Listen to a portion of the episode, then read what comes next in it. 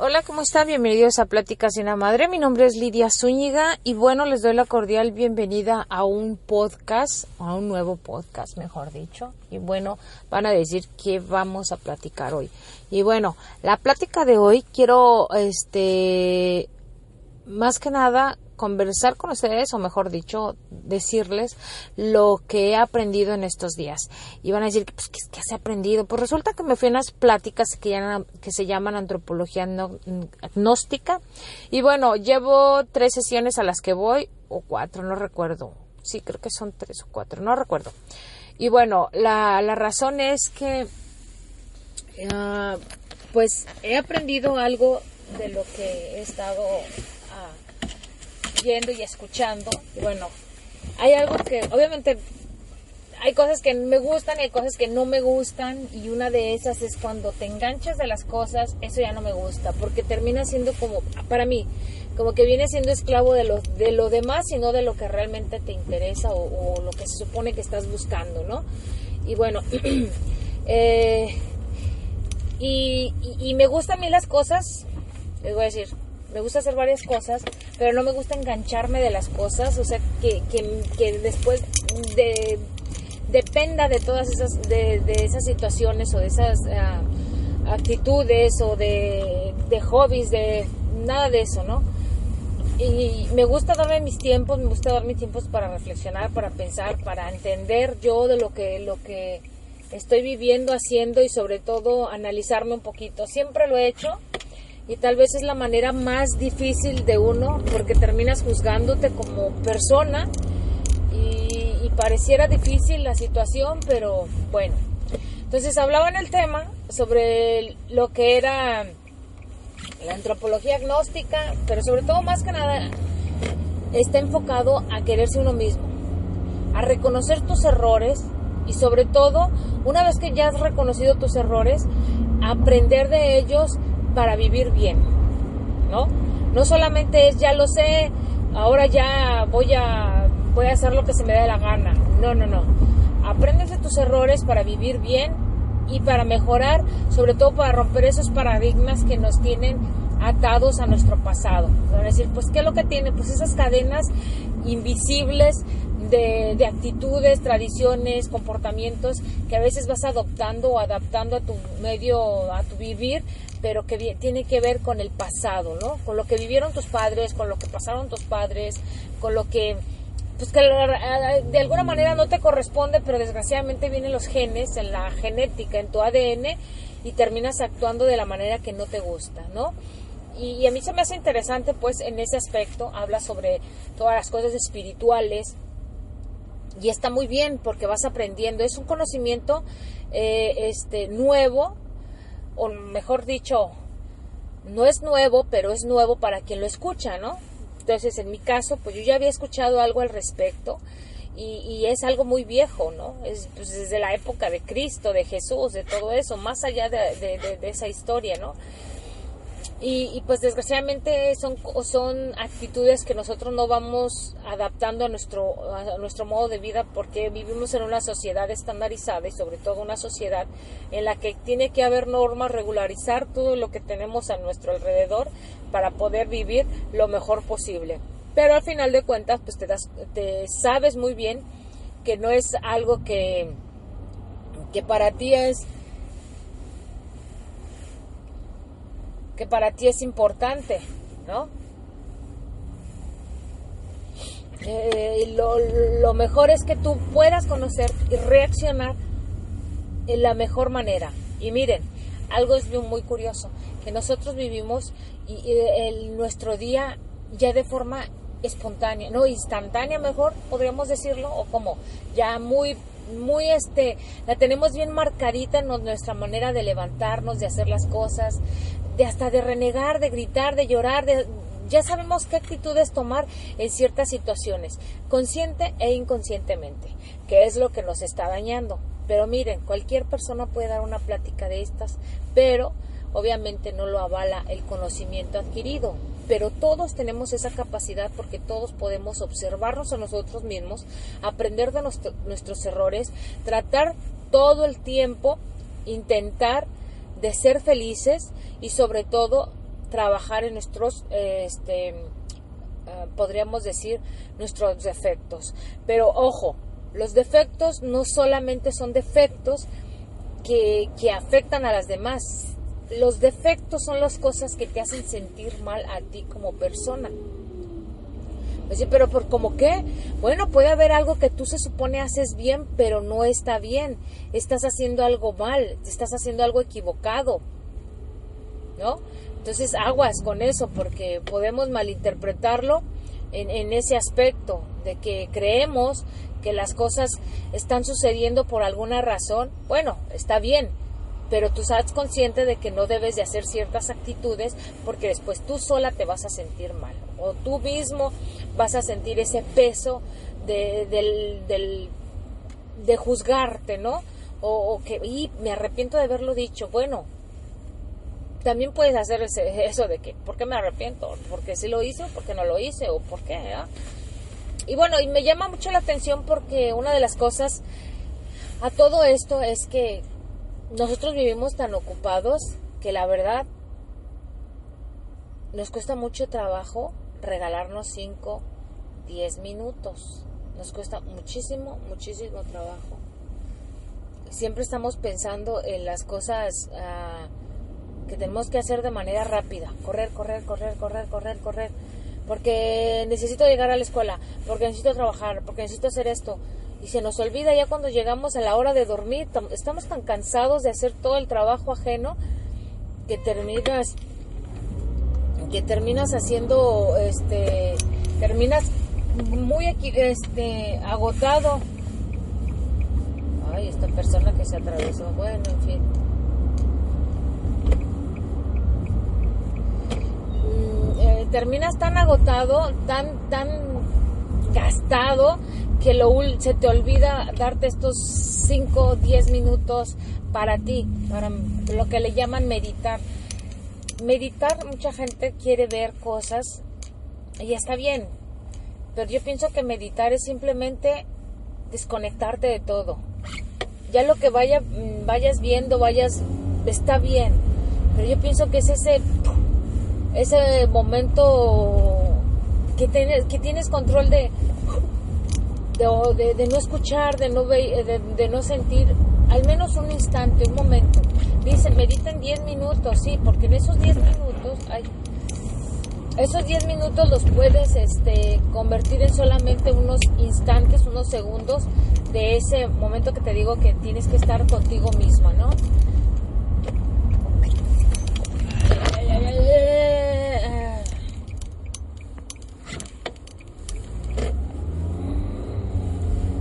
Es ese, ese instante, ese momento que dices tú, ya, estoy tranquila conmigo, estoy tranquila con lo que estoy haciendo y lo disfrutas. Yo una de las cosas que he sentido así de forma instantánea es cuando te metes a una, al, en el agua, ya sea una tina, una alberca, y cuando eh, sumerges tus oídos, dejas solamente la parte de la cara eh, saliendo y tapas tus oídos con el agua y eso que se escucha es algo maravilloso para mí. Al principio te da miedo, la verdad, pero esa sensación de tranquilidad, de, que te quedas de una manera así, como que pausas el tiempo, pausas todo, es hermoso, ¿eh? La verdad.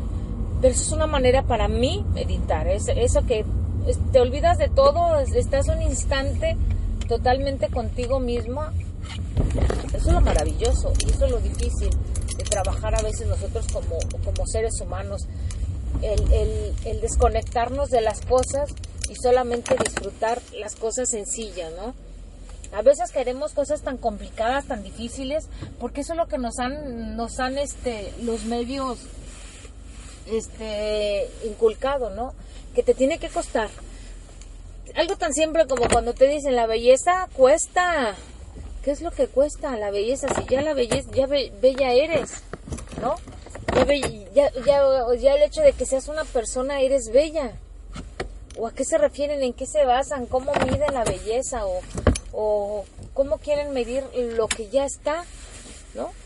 ah, no, vamos a ponerle cosas extras para que sienta belleza, ¿no? Y, y, ese, y eso es, nunca te das cuenta de que tú eres en realidad bello, tal cual tú pareciera defectos para las otras personas, pero eres tal cual.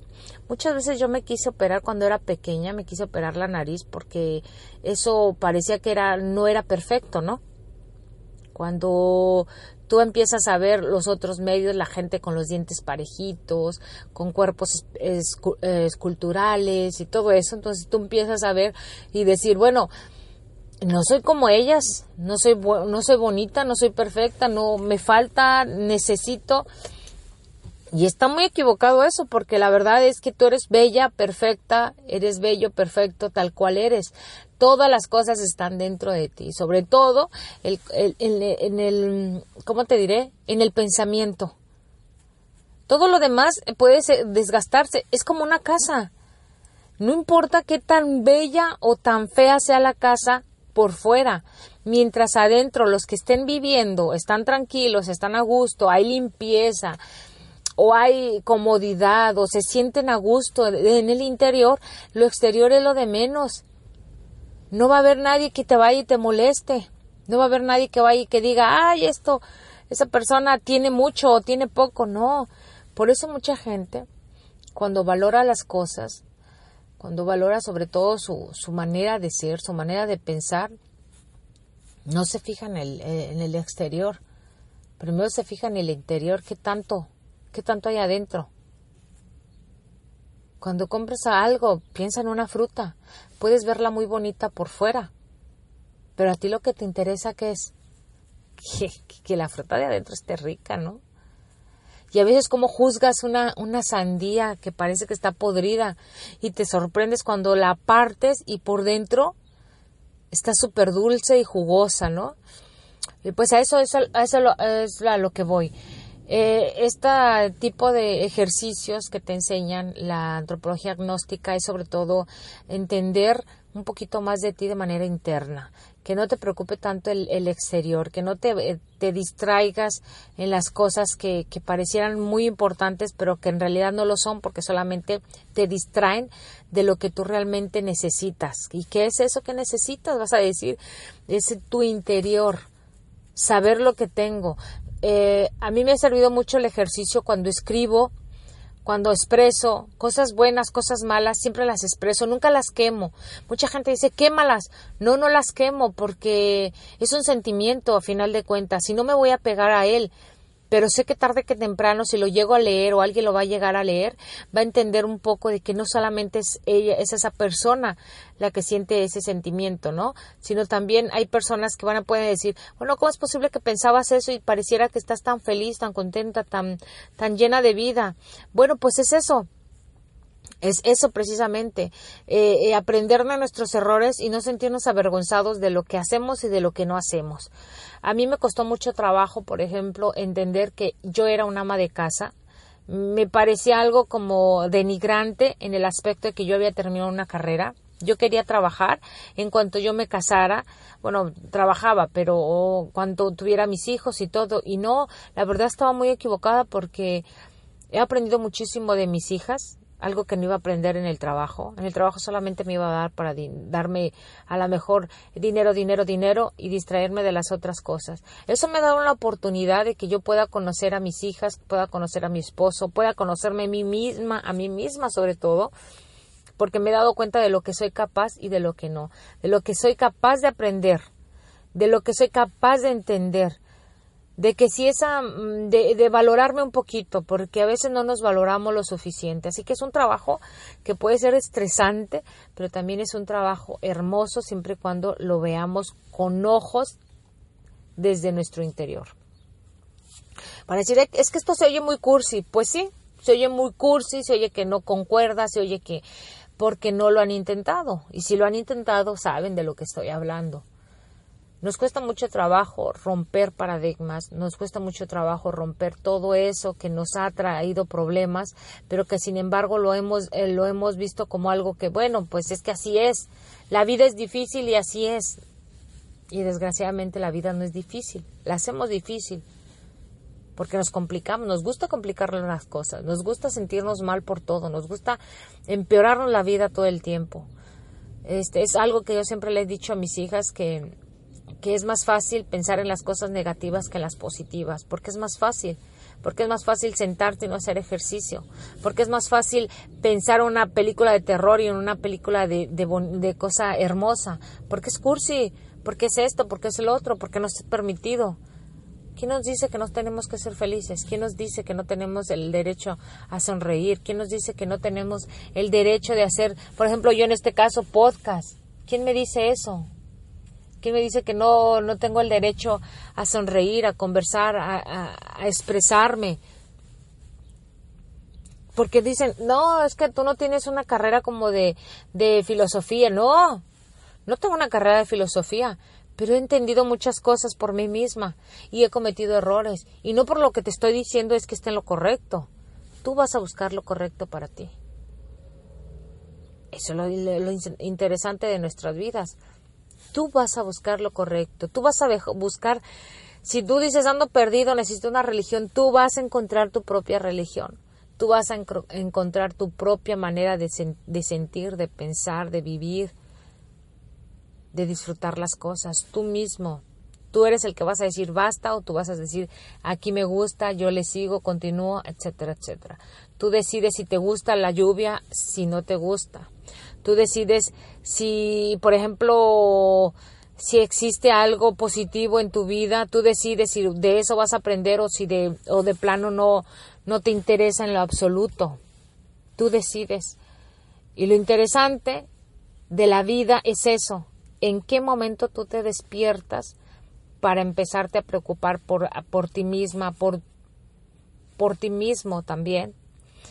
¿En qué momento tú vas a decidir, bueno, esto lo quiero para mí toda la vida, esto lo quiero para mí eh, por mucho tiempo, esto lo quiero porque me gusta, porque me hace sentir feliz? Y, y mira, otra de las cosas es que tú no vas a acarrear a nadie, a nadie, ni a tus propios hijos, ni a tu propio esposo, ni a nadie, a nadie.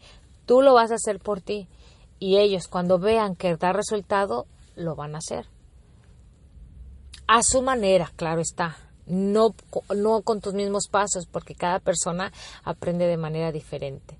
Entonces, si llegan a oír una conferencia, ay, va a haber una conferencia sobre filosofía y que no sé qué, me da flojera. No, vayan, pueden ir.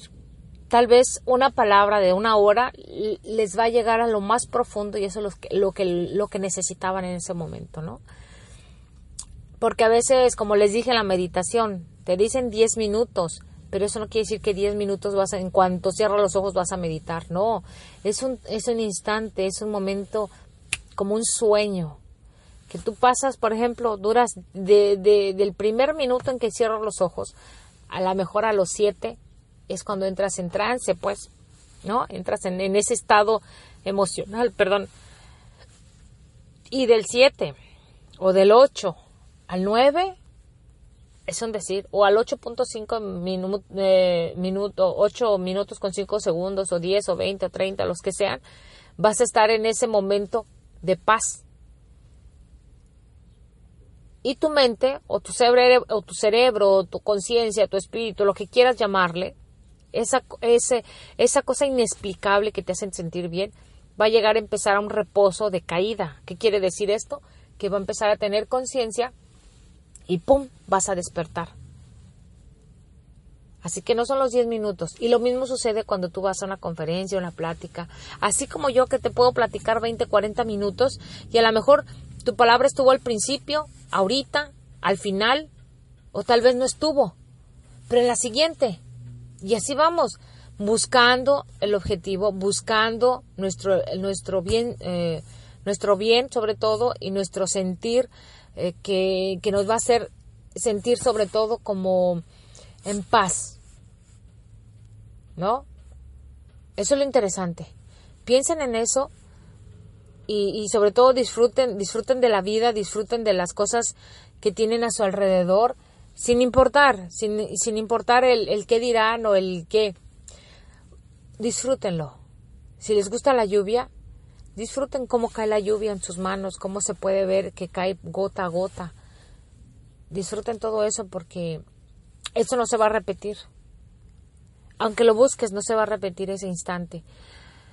Así que bueno, para recapitular, la antropología agnóstica es algo que nos va a ayudar sobre todo a crear conciencia en nosotros mismos del tiempo que necesitamos estar solos, en especial de forma espiritual, mental, tranquilidad mental, porque nuestra mente está al mil por hora, por hora, perdón, todo el tiempo.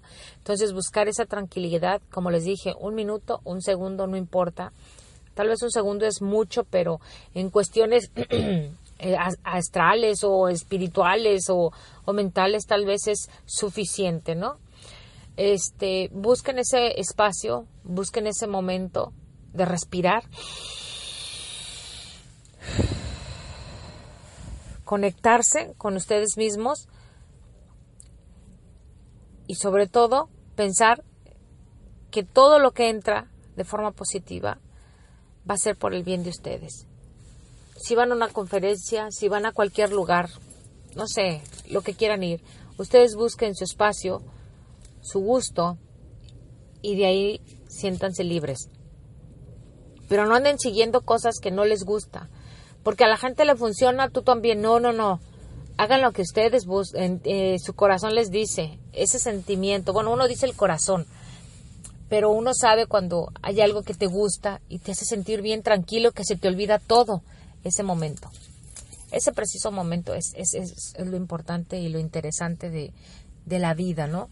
Así que bueno, espero que les haya gustado. Recuerden que existe mucho material, sobre todo investiguen, no se dejen llevar por la primera investiguen, escriben sus dudas, escriban siempre, traten siempre de escribir. Si por ejemplo ahora dices, Lidia habló sobre, no sé, sobre la paz interior, investiga sobre la paz interior, a qué se refiere, cómo la conoces tú, cómo la describes y qué es lo que has escuchado sobre ella. Y así tú vas haciendo tu, armando tu, este, tu, tu trabajo, tu forma de tu teoría, pues, vamos así, tu teoría y lo que tú vas a tener en tus resultados. Así que tomarse el té no quiere decir que es tomarse un té como los ingleses, no, tal vez tomarse un té es solamente tomarse el tiempo para ti. Así que me dio muchísimo gusto haber platicado con ustedes. Mi nombre es Lidia Zúñiga, esto es Pláticas de una Madre y nos escuchamos en el próximo próximo podcast. Recuerden, les voy a dejar aquí en, en, este podcast algunos enlaces, sobre todo de otros podcasts que he estado escuchando. Y, y, sobre todo, bueno, son en inglés, no sé, pero se les entiende.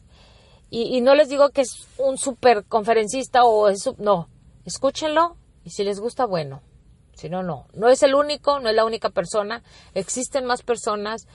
Ustedes encuentran esa voz que les llama, que las haga sentir bien y ahí, ahí quédense, si es, si eso es lo que quieren, si no, sigan buscando hasta que ustedes encuentren este, lo que les haga sentir bien, porque de eso se trata la vida. Estamos en busca de, ¿de qué? De lo que nos haga sentir bien, de lo que nos haga sentir vivos, de lo que nos haga sentir personas. Así que me dio mucho gusto haber platicado con ustedes y nos escuchamos en el próximo podcast. Hasta la próxima.